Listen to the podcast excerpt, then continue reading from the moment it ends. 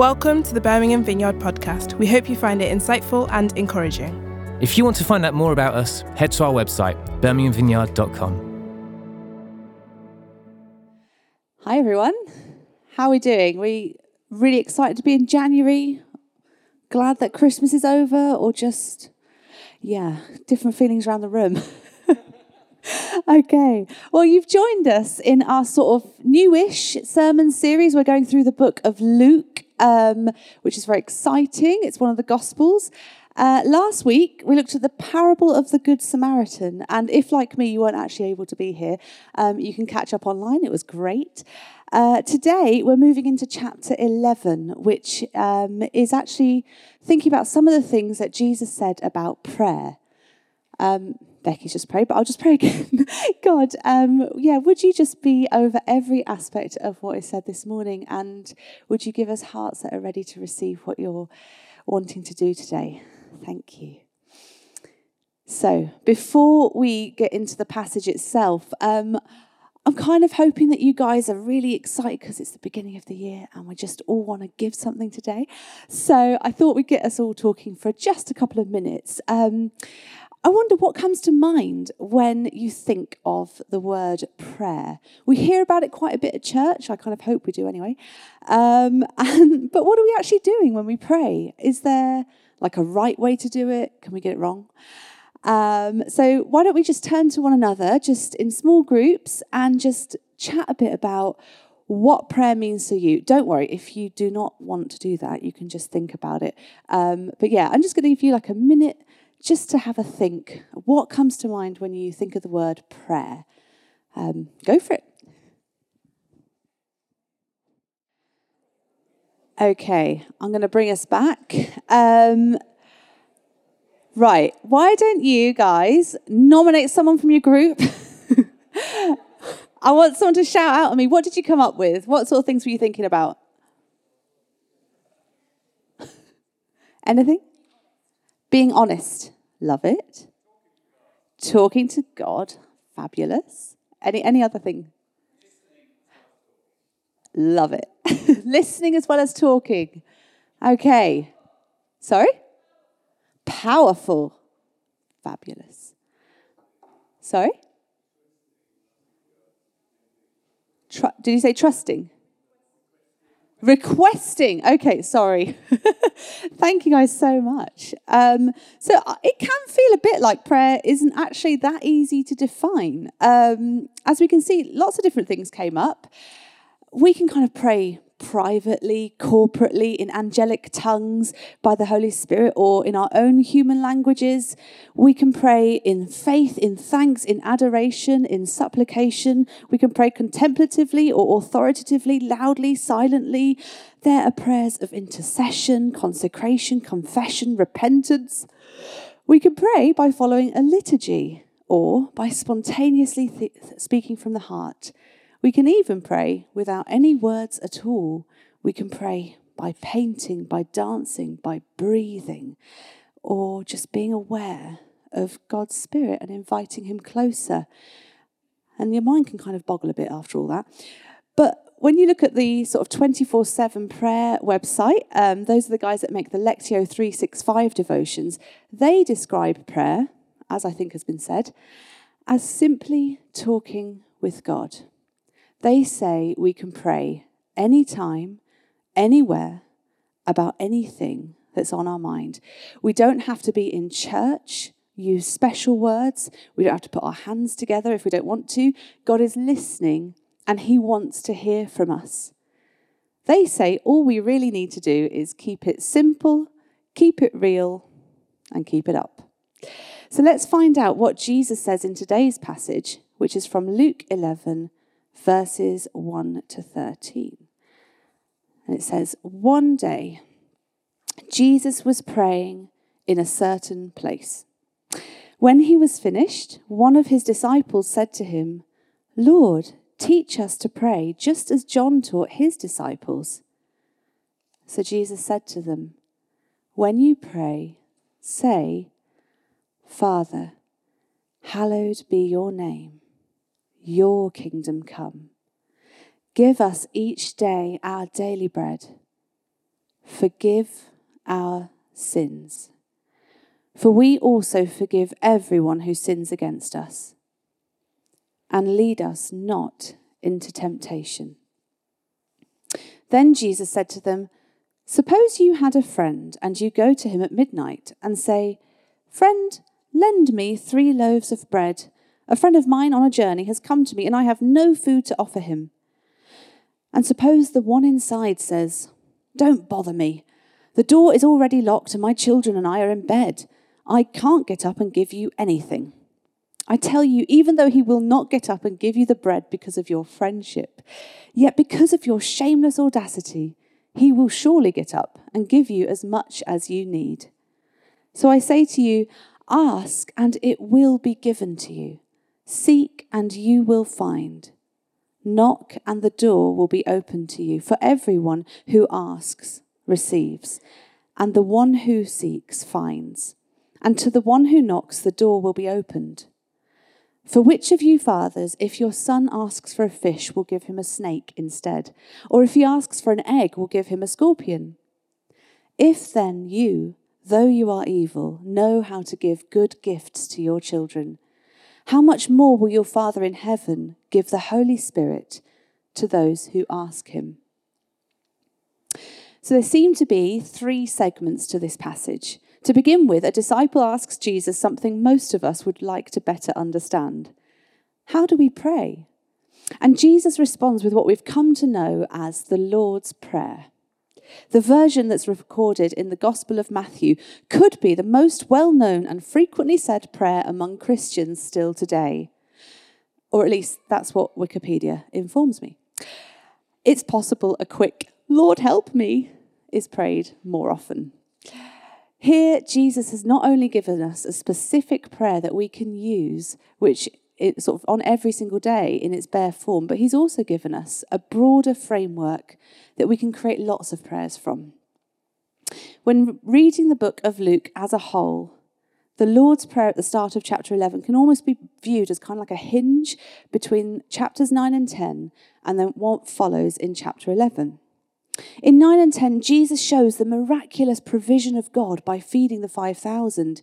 He also sends out disciples to proclaim the good news of the kingdom of God and to be part of bringing his kingdom to earth by healing the sick and driving out demons. And then he gives us a picture of what loving our neighbour can look like with the story of the Good Samaritan, where someone who was thought of as an enemy shows radical compassion to a person. And now in the Lord's Prayer, we can see further imagery of all these aspects of the kingdom of God. So, how do we pray? First of all, by seeking to know who it is that we're talking to. And don't worry, if you don't think you know anything about God, you can still try and pray. He is so happy to receive uh, your prayers and to hear from you. But as Jesus shows us, we can address the creator of the universe as Father. This is who God is to us, not a distant concept, but the Almighty One who gave us life and who wants to connect with us personally. The illustration of God as Father goes way back to when Moses was sent by the Lord with a message for Pharaoh. Exodus 4 22 to 23 says, Israel is my firstborn son. Let my son go so that he may worship me. To call on God the Father in prayer is to invoke the God of the Exodus, the liberating God who feeds the hungry and brings forgiveness and liberation and deliverance to those who are enslaved by sin or darkness. But the Lord's Prayer doesn't leave it at that. Jesus also teaches us to cherish and be in awe of God and who He is by going on to worship Him with the words, Hallowed be your name. Hallowed is a lovely word, but it's a bit out of fashion nowadays. Um, I used to chant this line all the time without particularly knowing what it meant. To be hallowed is to be greatly revered and honoured. We are to address God as Father and respect and honour and praise Him above all others. Then Jesus teaches us to pray, Your kingdom come. But what does that mean? At the start of last year, we did a sermon series through the book of Matthew called The Clash of the Kingdoms, which explores this topic in more depth. And again, it's still available on the church website if you would like to have a listen. One of the simplest ways I try and understand the kingdom of God is to remember that to be a kingdom, there has to be a king. And for it to be God's kingdom, it has to be Him that's on the throne with all others under His authority. Anything that's operating outside of His will is not of His kingdom. Greed, malice, any kind of pain and disunity are products of the brokenness that's been ushered in by sin. We can seek to be part of bringing God's kingdom to earth, both by praying for it and by living it out. This can be on any scale. In our hearts, when we worship, seek, and submit to God, we're inviting the kingdom of God into our lives by subjecting ourselves and putting ourselves under His authority. In creation, when we take care of the world He made, we're operating in the kingdom in the way that Adam and Eve were first commissioned to in the Garden of Eden. And in daily life, when we pray for one another, for the people around us, for healing, restoration of hearts, or act in line with the fruits of the Holy Spirit by being loving, kind, patient, peaceful, gentle, faithful, and exercising self control. All of this and so much more is living out and praying in the kingdom of God. Jesus would say, The kingdom of God is at hand. It's here but we're also waiting to see it in its fullness when He returns. We often speak of healing and other miracles as being supernatural. But actually, when God's kingdom breaks through in moments like that, we're seeing things being brought back into alignment with how they should be. Because sickness, broken hearts, starvation, war, these were never part of the original blueprints in God's perfect design. They're consequences of us straying away from His authority, from His goodness, and from worshipping Him right at the dawn of humanity, and pretty much ever since. Matthew 6:10 records Jesus following your kingdom come with your will be done on earth as it is in heaven. And that's what the kingdom of heaven looks like life lived in line with God's perfect plan. The Lord's Prayer continues with the plea Give us each day our daily bread. In the book of Exodus, God provides the people with manna from heaven to eat, just enough for each day. And if we look back at Luke chapter 9, we can see that Jesus uses just a small amount of bread to feed thousands of people, sharing it around until they're not only fully fed, but there's plenty left to, to um, spare. Right after this passage, Luke records Peter as declaring Jesus to be the Messiah. Peter witnesses Jesus provide in a similar way to what was experienced by the Israelites all those centuries before, and the Holy Spirit reveals to him that Jesus is the one that they've all been waiting for. Now, when teaching his disciples how to pray, Jesus is showing them that they and all of us can pray to God for what we need. More than that, though, in John chapter 6, we can read that Jesus not only miraculously fed everyone, but then he declared that he is the bread of life. Whoever comes to him will not go hungry. When we eat food, we get hungry again. But when we come to Jesus, we are satisfied on a much deeper, eternal level. When we pray, Give us today our daily bread, we can be reminded that God not only is our provider in everyday things that we need, but that He is the one true source of life who feeds and fills our hearts to overflowing.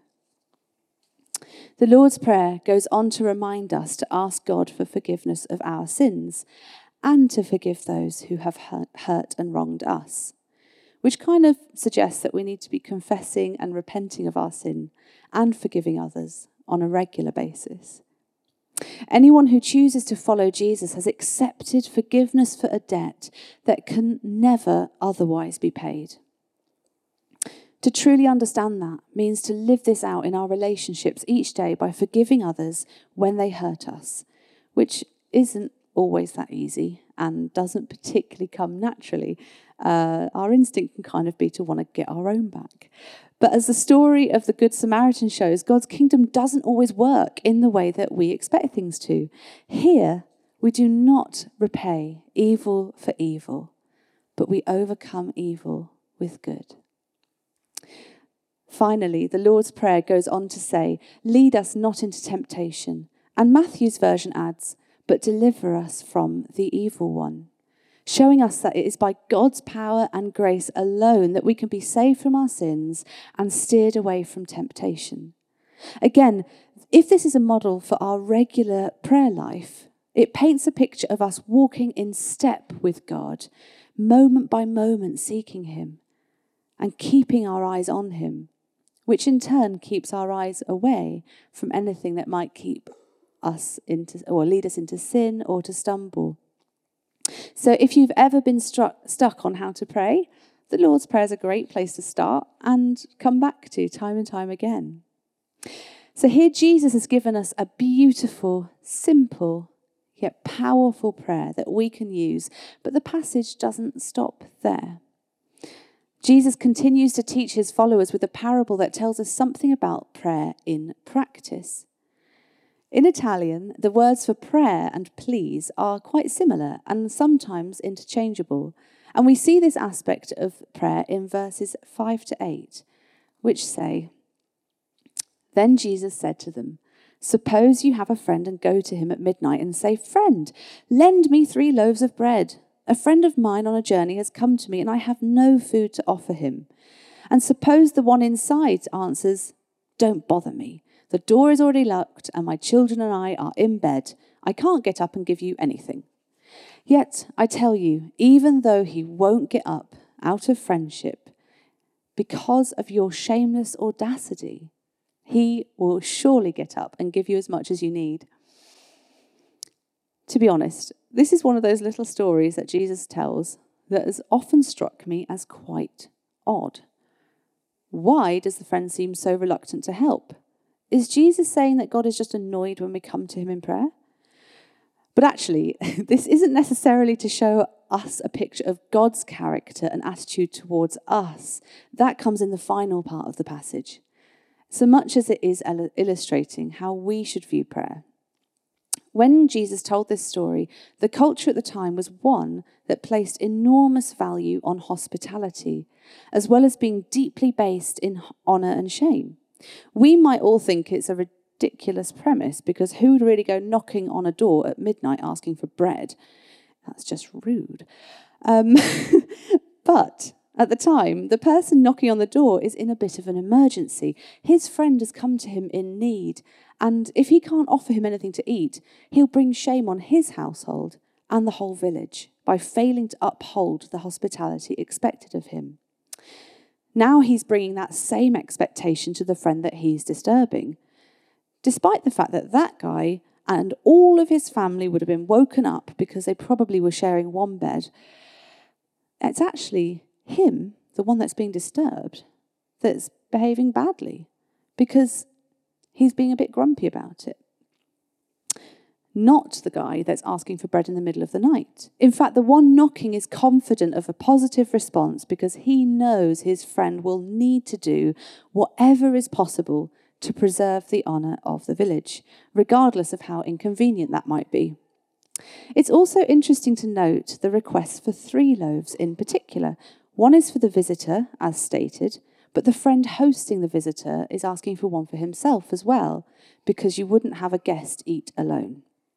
And then the third loaf is to offer the guest, um, yeah, the host. The host is going to offer that to his guest once his guest has finished eating, because you want to show your generosity.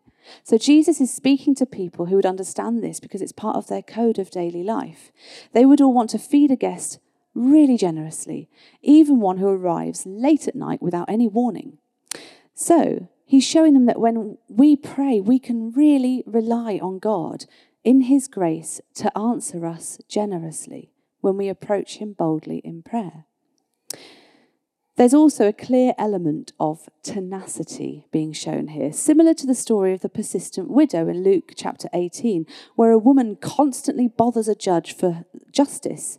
And he eventually caves in, not because he cares about doing the right thing, but in order to avoid being harassed any further. To be honest, I feel slightly uncomfortable preaching about that because I'm not often very faithful at praying in that way.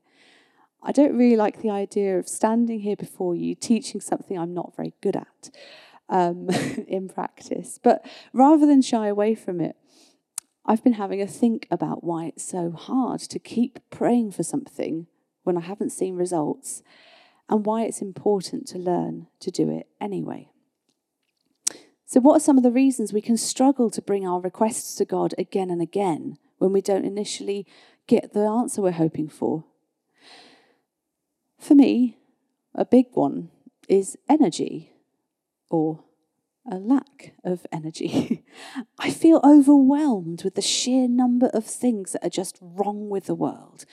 And I feel like I can't pray enough about it all. And that's kind of true. So I often end up not really trying.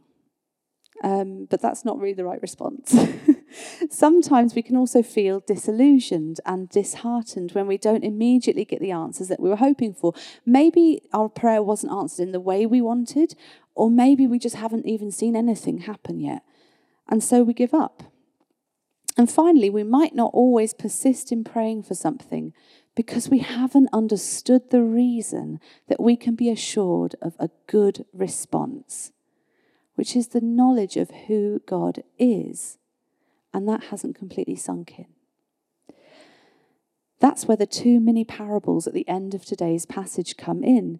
They show us the Father heart of God, who it is that we approach when we pray.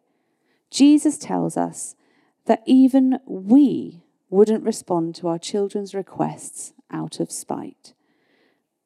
And God's goodness is beyond our capacity to imagine. His responses are so much more perfect than anything we could ever come up with.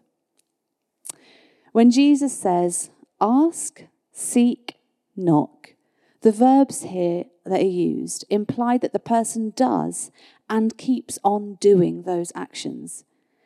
He who knocks and keeps on knocking will have the door opened to him, as the story before also shows. Seeking prayers or praying for the recovery of lost things are a favourite in my family. And that's not only because we regularly lose things, but also because we've seen God return things to us in miraculous ways. So we often have faith that when we pray, He knows exactly where that thing is and He's going to return it to us. But the things that we can pray for that are just the best of all are seeking His heart and His kingdom. When we ask, we can be assured of a good gift in response. The passage finishes with the promise that Father God will always give the Holy Spirit to those who ask Him. He is a better gift than anything we could ever ask for. And He is the one who can give us faith to keep on praying for everything else while we wait for the kingdom to fully break through.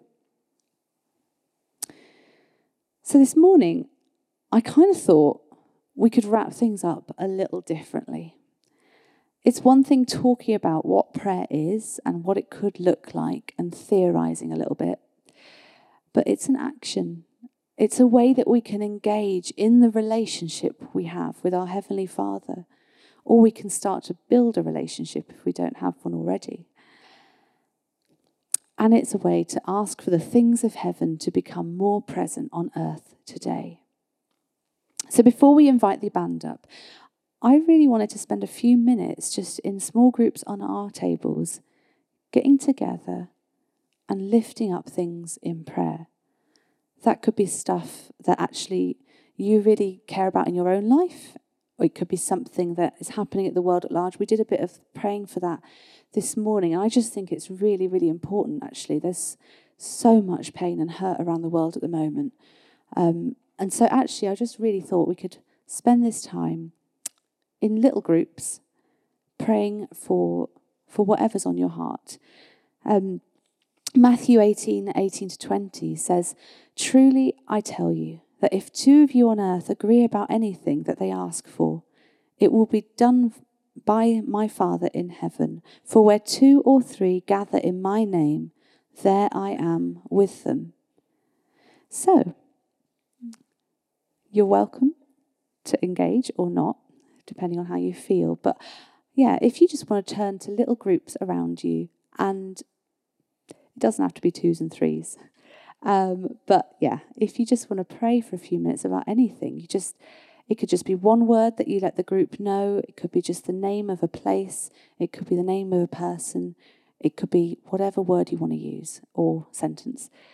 Um, and we're just going to lift these things up to God because actually, we as church, we're the praying people that are asking God to send his kingdom to earth. And this is just an opportunity to give that a go.